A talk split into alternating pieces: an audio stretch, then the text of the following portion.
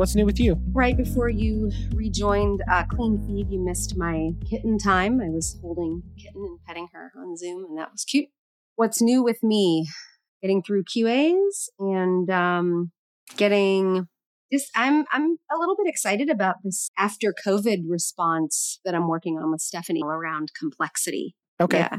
Yeah. So making this a bit of this meta argument. So these the other points of view or perspectives that we would be working on are very industry centric, and she and I are looking at one that would, you could either think of it as an umbrella, or you could think of it as like a force multiplier or something that would help the implementation. It would serve as an implementer for the others, meaning that if you if one is unwilling to embrace complexity, to be honest about the fact that management is not simple and we've moved out of a complicated space into complex, then and another another point of view is just going to have to appeal to nothing but logic. But if you're willing to say, hmm, yeah, there's something here in my industry that I don't know, then I can't know. And so I need to completely re- like reboot, have a paradigm shift on the way that I think. You'd be interested in some of our ideas. So Stephanie and I come along and say, we're bookending, saying, you need to change your mindset and be willing to be comfortable being uncomfortable. And at the other end, we're going to introduce a governance model to you, something that does allow for you to service a, a, a wide number of stakeholders, because it's not reasonable to just start telling firms that everything is unpredictable and they, they can't know and they can't measure. That, remember, the Agile movement was misinterpreted as that a number of years ago. And, and it was one of the biggest criticisms for why large companies couldn't adopt it, blah, blah, blah, until folks like Ross started coming along and saying, that's not true. We actually have governance for this. We can create governance for this, and we'll iterate on it for the next X number of years until we get it right, only to find out that the process itself is iterative. But I think that's similar for this after COVID response, in that there needs to be another kind of governance um, structure, another way of measuring, looking at metrics, and having regular feedback loops. So something that allows for those other viable and valuable parts of a business to create some structure and machinery around the business itself. Those things are, that that whole idea can't be thrown out the window, nor would the economy allow it to be. You have to, you're in the position of, I guess, you have to unwind or change or readapt all of these short-term decisions that were made that have long-term implications, like where your people are working, for instance, mm-hmm. where you may be making a decision to survive in the short term, and that's totally fine. And, and maybe it was the optimal decision, but at some point that has to come back to normal. Mm-hmm. So you have to consider those things, and otherwise it'll catch up to you on the back end, right? Like technical debt or something like mm-hmm. that. So it's pretty fun because we're going to, we're going from incredibly macro of saying, let's just all get on the same page and be honest with the state that we're in, and that we have to be comfortable with a, a lack of predictability and embrace that, so that once we're honest, then we can move on to some solution ideas that will admittedly need then iteration. And I'm pretty excited about that. Yeah. Seems like fun. Yeah, that sounds really interesting. Cool. It's pretty we'll... meta right now. Yeah. We're like in this space where we're writing just like some insight statements and looking at different kinds of design abductive reasoning. And so we want to keep it there for now, but then not forever, because we do need to come up with a few ways of testing it. Yeah, that's great. I can't wait to talk about it when y'all have hmm. a little bit more baked out. That sounds good. Awesome. And you, what are you, what are you up to and excited about right now? Yeah. So mo- you just sold some more work. So congratulations. Oh yeah. Thank you. We are in Q A season, in performance review season. So that's very draining, which is every quarter. So my Q one and Q three are extra busy because I have more reviews to write based on how the uh, review seasons go. And so mm-hmm. Q two, Q four are, are a little bit lighter for me. So this is one of the heavier ones. And then uh, Diana and I are going to volunteer at this vaccine mega center next week. So the kids are on spring break, and we'll do Wednesday, Thursday, Friday. And if you, the deal is if you volunteer for fifteen hours, you're eligible for a vaccine. And so they set one aside for you at the beginning of the day, and then you can get vaccinated. So nice. Hopefully we'll get that uh, Friday of next week.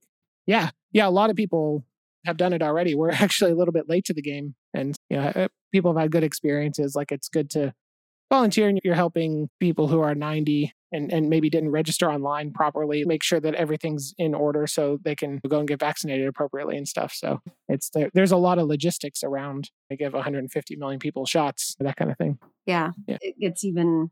even more complicated when you're talking about people who are not tech natives or even tech savvy at all. So you mentioned older people, but it that can also apply to people that are of like lower economic classes. They not only are they maybe not tech savvy, but they don't have ready access to technology. So yep. Left out already. It's a massive scale problem. And I, I saw this open letter. I don't know if you saw it, but someone from A W S wrote it to Biden when he took over.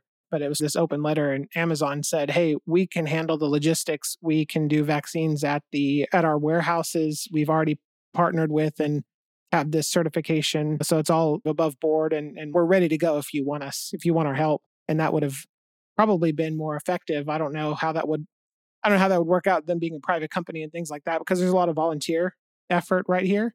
But I know like in, in Denton, so that's a city thirty minutes away from Dallas, at their mega center, that the person in charge didn't know what to do. They went down to Chick-fil-A and got one of the managers there who had manages all the lines for this massive drive-in effort that happens every day. Had the manager come and, and reset things up and direct traffic and things like that. So it was like hyper efficient. Yeah, that, that's really the key is uh, the Chick-fil-A logistics. But it's it's crazy. I don't. I wouldn't have been able to, to do it effectively. It would have been. I can't wait to see somebody somebody write that article like how Chick-fil-A processed. Yeah. one point five or one hundred fifty, one hundred fifty million vaccines or whatever number you just said. Yeah. We get food from there quite a bit, and it's crazy the the efficiency of there's a line of cars all the way back out to the street. Mm-hmm. And then there's three lanes when you get into the parking lot, and it's twenty minutes in and out. It's really fast. Yep. I've, I, I don't have one super close to me, but I've been through that a couple times in some neighboring towns. And there yeah. you go. They have and it down. Your ch- and your chicken is good. Yeah. And every time you go, it's like a little bit different. Like they keep optimizing it. It's really mm-hmm. interesting to watch like while you're in line. It's pretty like cool. The, yeah, yeah. Pretty cool. So what are we talking about today? I think we're going to talk about some how to form rules of engagement for your team to build trust. Excellent. Rules of engagement. So what do you mean by that? Rules of engagement, that's my term for what one might call team norms or team logis- not logistics, but like overarching agreement that teams have with one another. Like ground um, rules, working ground agreement, rules, that kind of thing. Yeah, yeah. Sometimes ground rules, and I, I, I, I hedge away from some of those expressions, which is probably why I came up with the one that I use, because they mean other things and they often turn into a very long list of things and tend to be quite logistical in nature, where the this, for me, these are reminiscent of the way back in the day, like the extreme programming Bill of Rights, where there was just a, a short list of things that gave one group of people a right to behave and another group of people a right to choose, but they were supportive. They were tightly interconnected and supportive of one another if executed well. So yeah, just trying to think about ways of addressing team interaction issues and measuring success, but not on um, a set of metrics such as how many hours were you working, or how many, how much data did you log, or how much revenue did you make? Those are important, but they weren't, for me, they weren't the definition of success for this particular team. So I was trying a different experiment. And rules of engagement, that has a heavier kind of tone, feel to it. Is that mm-hmm. intentional? Okay. Yeah, it was intentional to make sure that the team realized that what they were signing up for was something that was, it was not optional. And, and I remember rolling this out and meeting with each person. The team wasn't very large. It was twelve people, my, my leadership team. And I remember rolling this out and meeting with each person and saying, you bring a specific skill set to this team, but these, I'm doing a full experiment here. So these things aren't optional. And if you really don't believe you can opt in, that's okay. I'll have to find somebody else. And that's key. I'm trying to think of other experiences in the, in the past that have been similar. And I was at this workshop one time, and the presenter came in, and the first thing they did is they picked up a whiteboard marker and said, hey, uh, let's do some ground rules, which I know is not yeah. what you're talking about. But it's interesting because you get the typical be respectful, participate, those kind of things. And somebody said no phones. And the facilitator wrote no phones. And nobody refuted no phones. And then twenty minutes in, someone leans back, gets on their phone, and is called out. Says, hey, you're breaking the ground rules. and they put their phone up. And it's, oh my gosh, there's there was some kind of authority with the ground rules list, and everybody, you, like, you had an opportunity to uh, object. You didn't, you nodded your head yes, or you weren't paying attention or whatever, but you agreed to these ground rules as part of being in this facilitated meeting. And then all of a sudden you go to break one, and it's normally hard to get people to put their device away anyway. But now that it's it's written on the board in black and white, you can point right to it. It becomes like a, maybe an ethics thing, or a, hey, you're going back on your word. And there's a little bit, or it's maybe it's easier to call you out on it because it's in black and white on the dry erase board. And then it, it helps with making sure people know what's expected of them, and, and allowing the group to self-govern mm-hmm. behaviors. Is that, have you seen that benefit in something like rules of engagement? I have, but it was not nearly as easy as as the way you described it. I the whole narrative you told made sense to me around needing reinforcement, and typically it's constant reinforcement, but it wasn't easy to change behavior. So there's some honest. layers here w- mm-hmm. because this is more serious, because mm-hmm. it's not as it's not as concrete or straightforward or surface level as right. put your phone up. Mm-hmm. The leader still has some work to do. Yeah. And it, it making sure that the ground rules are constantly communicated, or the, sorry, the rules of engagement are constantly communicated and adhered to and talked about and respected. Yeah. Sure. But then those items were used as drivers for productivity. They were used as drivers for bringing this collective together and, and allowing them to solve problems together. Like, we're breaking down barriers by using these rules of engagement. So probably there's some more kinship to the first one you mentioned around being respectful. But when I reflect on that, because I've, I've seen that one in retrospectives as well, that's almost too vague. And some, because respectful to one person means something very different. Oh, yeah. And even in the right. U S, you get this massive, this massive difference if you're say, if you're talking to, if you have a mix of people in the room and some are from, you know, the deep South and some are from New York City. Respect, being respectful just carries a whole other weight, and and how quote, thick your skin is. So that that was far too vague for me, because I was com- in my particular team, I was combating a number of interesting factors, some being time zone, culture, gender culture. Very, I think out of twelve people, only three of us had English as our first language. So we're talking about a, what does respect, the difference between respectful from a, a a white female to an Indian male who lives in India and was raised in India, not an Indian male who was raised in the U S. That, there's one dynamic there. And then there's a different dynamic between an Indian male and an African female. And so I had all of those dimensions and had to keep like looking for common language that would easily be interpreted by each person, so that we could know what sort of foundation we were standing on. What does respect mean?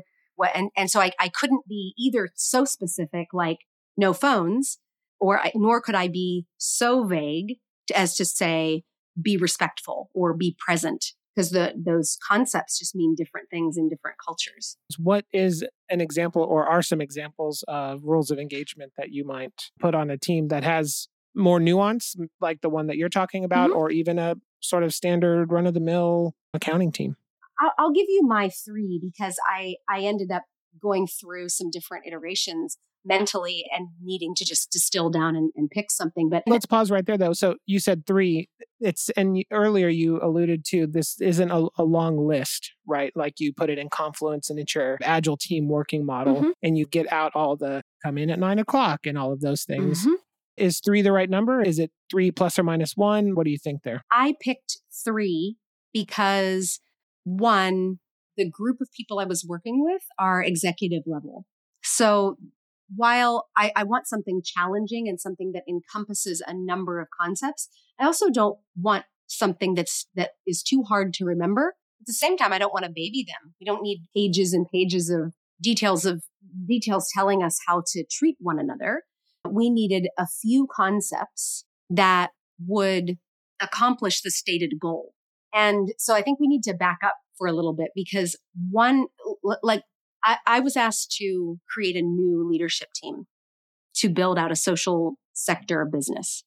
And the social sector business was going to touch multiple countries. We had, we already had clients. So it was just being brought under one one umbrella, or into say one one pillar of the company. And the the clients were everywhere from going east, U S, Uganda, South Africa, China, India, Bhutan, Bangladesh, like this, this whole area is covered. And I also had a client in Brazil at the time. So it was important to, to take into account that, for one rule for me was I have a lot of skilled people. I got to build my own team, which is a, a rarity. I use the example of Snapple a lot, meaning like, was, is it made, is your team made from the best stuff on earth or not? ninety-nine times out of a hundred, it's not because, you know, people are imperfect and they're, they are, they're complex.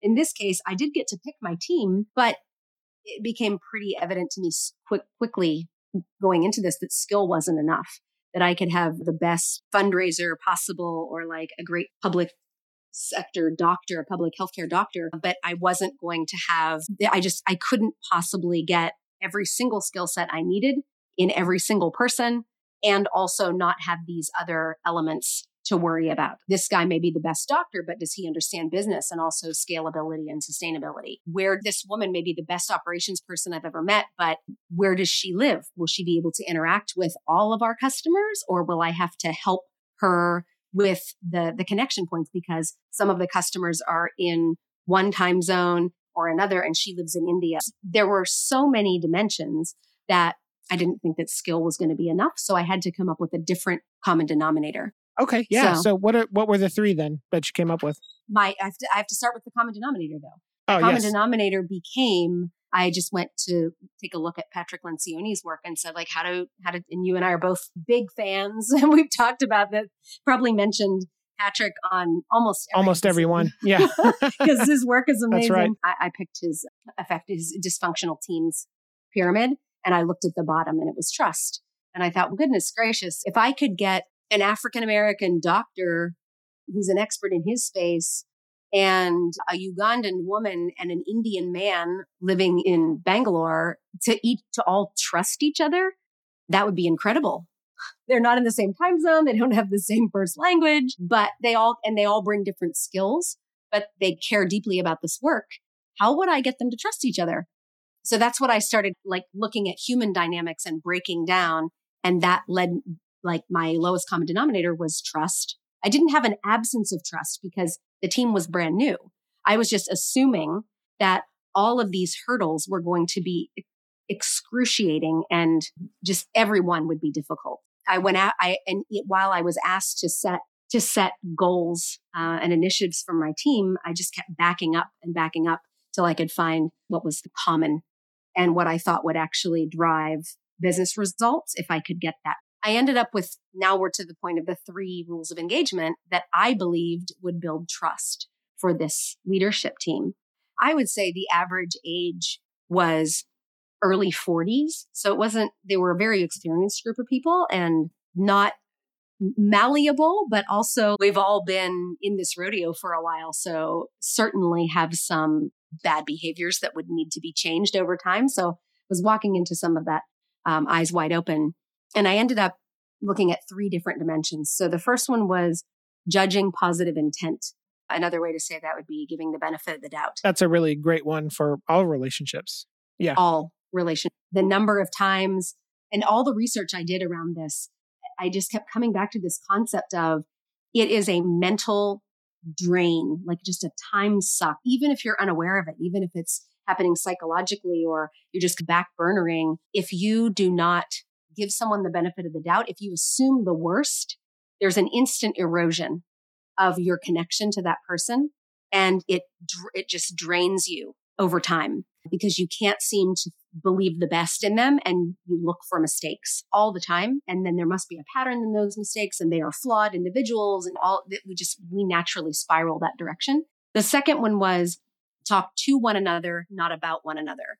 And I felt like this was going to be mission critical. And also they, all three of these hinge on the first one, which is giving the benefit of the doubt. We're, we're kind of bred in society in corporate America to, to write down feedback, to escalate to a manager, to talk about people at the water cooler, or now it's the proverbial water cooler. Now it's text messaging or slacking about somebody else instead of just talking to them, because talking to them is hard, and it, it we don't love conflict as humans. And so I just, I'm looking at this team that has, in the worst case, like a twelve hour time difference, and thinking, if there is one instance that, like a domino effect, kicks us off in a negative way, let's say someone in the U S sets up a meeting and they inadvertently leave someone in China off of that invite. This person in China now has a choice. They can either say, oh, that was an innocent mistake, reach out to the person, hey, next time, could you put me on that meeting? Or they could choose offense. But either way, we're looking at a cycle time that is pretty extraordinary, meaning that each one of these people is only able to respond to one another probably once, maybe twice in a twenty-four hour period. So the amount of time you're left with silence that allows you to spiral negatively about that person is pretty long. Hence, we have to judge positive intent, and we have to assume that something was an accident versus assuming that it was intentional hurt. In and your the experience, next, though, that is typically true, right? Which? Like that it's most of the time an accident. Time I think it's yeah. an accident. We're not talking about those these edge cases of toxic patterns of behavior. We have all yeah. worked with people who exhibit that. And even when confronted, they don't change, or they have oodles and oodles of excuses. But that does surface over time. And, and I had an instance of that on this team, and did end up having to exit someone because they just, they, the rest of the team was gelling around like the best for the, co- for the collective and starting to produce some really solid results. And this one person then just became an outlier of disruption. So it does happen, but it took it. I allowed that pattern to, to emerge on its own. Not helpful to try and codify that in your rules of engagement. Like there, there, that's a trust, that's a high trust activity to stipulate or assume that everyone is generally professional and, and doing their best. And you can handle when that's not the case, mm-hmm. you can handle that as an exception, not trying right. to force that in from the beginning. I think that might send the wrong message. It, it actually enforces the fact that we have An, an absence of trust or actual distrust, as opposed to we're starting from a neutral space. And I was assuming that we were starting from a new, it was a brand new team. So we're starting from a neutral space, but we are likely very soon to run into these hurdles. So I was not coming at this from the perspective of things that were broken just yet. The how when when things started to break is when we started to hold one another accountable to these rules of engagement. And it did actually, it worked, but it took it took time. And we did have to all hold one another accountable, including the team holding me accountable. So that was, we'll get to that in just a sec, because I think you were at two out of three. And then I, yeah, I had yeah. a question I interrupted you with. So we have assume positive intent, talk to one another instead of about one another. And and I don't think you finished that one. So the idea is you can't talk about someone behind their back or if they're not present with you unless you've talked to them about it first. Yeah. Yeah. So even coming, even someone escalating to me, the immediate response I had to get accustomed to voicing was, have you spoken to that person yet? And if the answer was no, then let's pause on this conversation until you do that. There is a personal responsibility that a leader needs to take on. And remember, these were not junior people. They were very experienced, very well paid, executive level people, each one in their own. So I didn't have any problem setting a high standard for the way they needed to interact and take personal responsibility. Now, once that has happened, once there's been that that confrontation, nine times out of ten, what I found is if there was first the belief that I'm going to judge positive intent in this person, but a mistake was made. So let's go back to the, the email instance, the meeting. What would be my first step? I'm going to assume that that it was an innocent mistake, and I'm going to email that person directly. And I'm just going to ask, could you please, please remember me next time? Now, if that continues to happen, now it's probably worth talking to me about, but let's talk about it as three people, not two, so that we can get right to the root of the issue and resolve it. The third, this one was also hard, but again, they all hinge on the first. This was, we make one another look good. So bringing a team of, this is about the collective, not the individual. And bringing a, a team of leaders together, I immediately got the question, someone came to me privately and said, how is my success measured? How do I get promoted? And my answer reasonable was... Reasonable question. Great question. Reasonable and an excellent question. And my answer was, well, if the whole team is successful, you'll get promoted. So what the behaviors I'm trying to drive here are, I want this person to feel safe enough to share ideas, to collectively problem solve. If someone's having a problem, help them with all you've got, because it isn't going to take away from you getting recognized. If that person is successful and thus the whole team is moving forward with our business results, you will get credit for that. Now, if an idea or a solution is withheld and therefore the whole team is held back, it's going to be pretty evident who didn't help whom.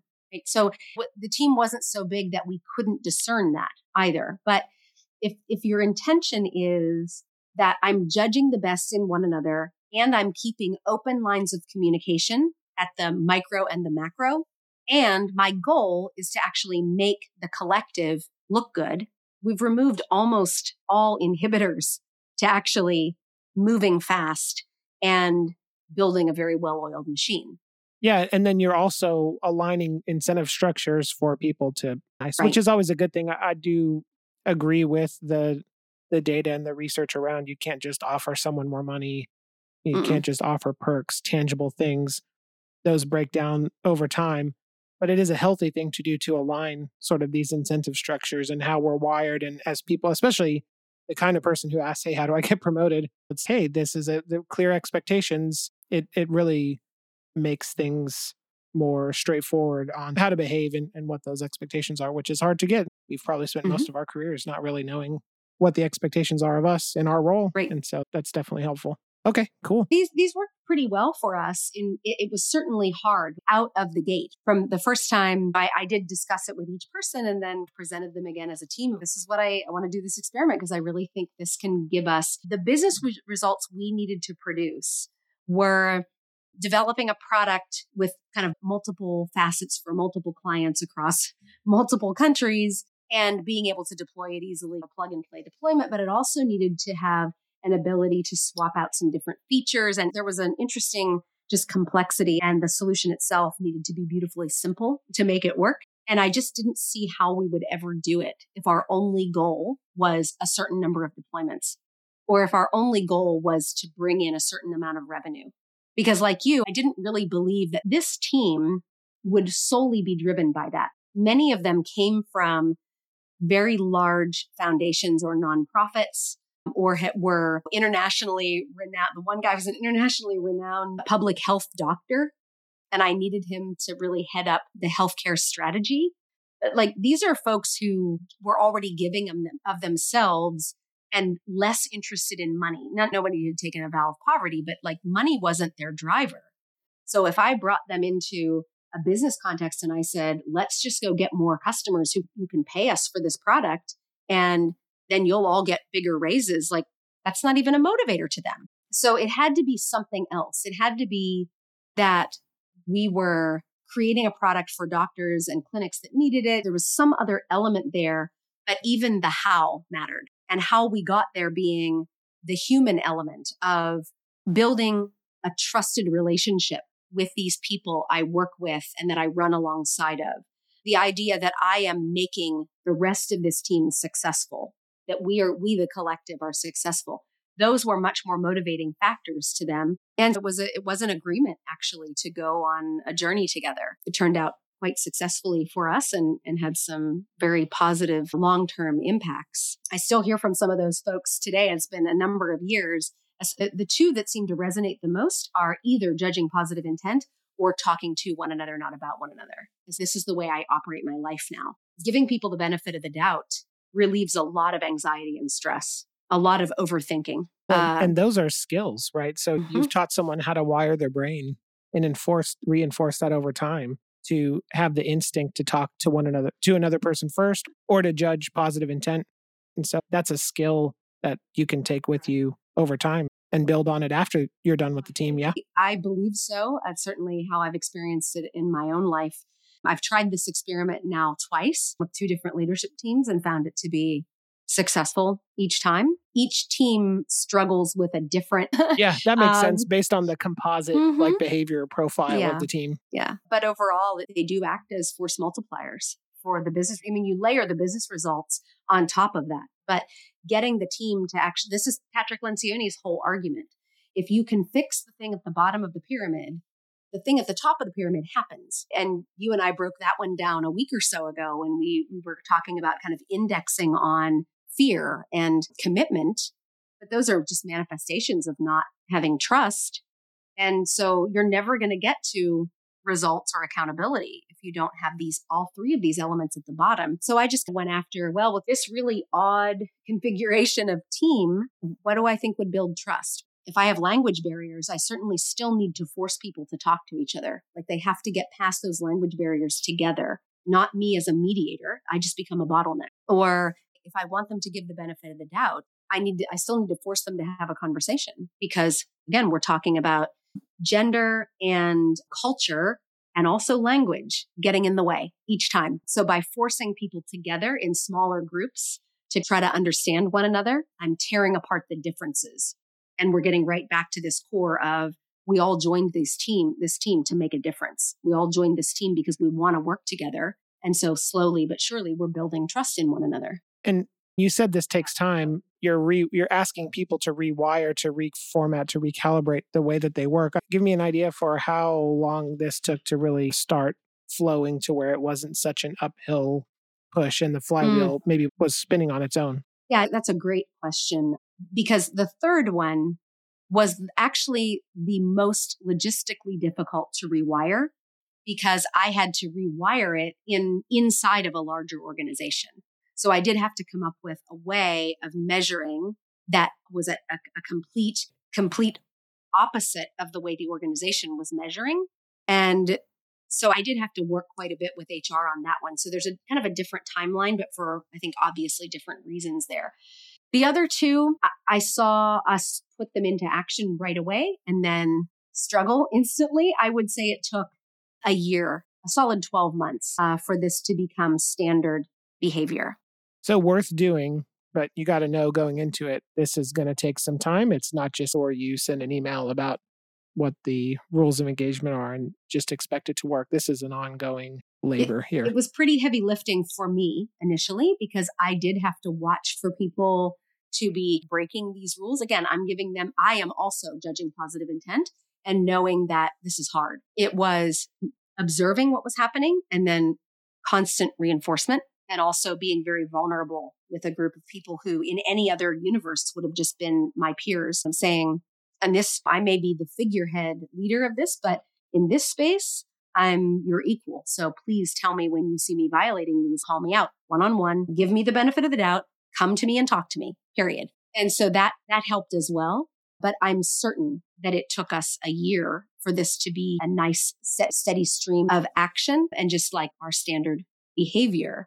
Now, we didn't also, we didn't wait for that magic moment to happen before we started working on our actual business, by the way. So we were working concurrently on selling work and meeting with different clients and coming up with, you know, our business strategies and developing features on this product. So all of these things are happening concurrently, but which is uh, reality, right? Which, the right. team is at current state. You're either improving or not over time. Right. And good things or bad things are happening largely right. as a result of that. And I, I only stress that because I've talked about this at a couple different conferences and I've had people ask, If you, if I got to wait to run my business. No, we were actually, we had two hundred people. The twelve of us had two hundred people reporting up to us. And we had ten, twelve or more clients that were waiting on our software. So absolutely not. Uh, the work had to continue, but there was this undercurrent of human interaction improvement. And it did become evident that we were working on becoming a, a team that trusted each other, a team that communicated really effectively and operated at a different kind of level of mat- of maturity, because there were different times throughout. This team was together for four years, and there were throughout uh, throughout that time, there were some different C-levels at our company who would come to me and say, there's something different about your team. There's something different about their dynamic, their morale. And it, it wasn't just the work. It wasn't just that they felt good about their work.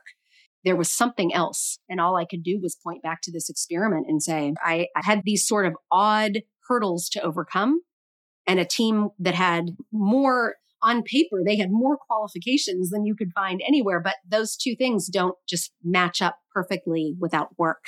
And then all these hurdles. And so we tried a, a way of building. It was a lot of fun. Yeah, it sounds like it. So one, qu- my final question really is, what would you have changed? Is there, did you miss a rule of engagement? Would you have swapped one out for another? Should you have had four? Looking back, being reflective, what, what would you change if you could? Oh my goodness. That's a great question. I think, I, I think if I had to change something, I would, I can't even tell you what the verbiage would be, but I would change something about the third one. See, the, the first two are hard, and yet they do cognitively and emotionally make sense. Something I can choose to give people the benefit of the doubt until something becomes a pattern. I can choose who I talk to, manage my own mouth, basically. We make one another look good. I, the second time around, that one was even harder, because I did have, the second time around, I had a group of executives who were on variable compensation. So there was already, and that was not my decision, but it was what aligned with the rest of the business. And so it became harder and harder to find things that would measure around giving, just giving what we refer to at Pariveda as I, I just, ideas are infinite. So I give away my ideas as gifts to you, knowing that will come back to me sometime in the future.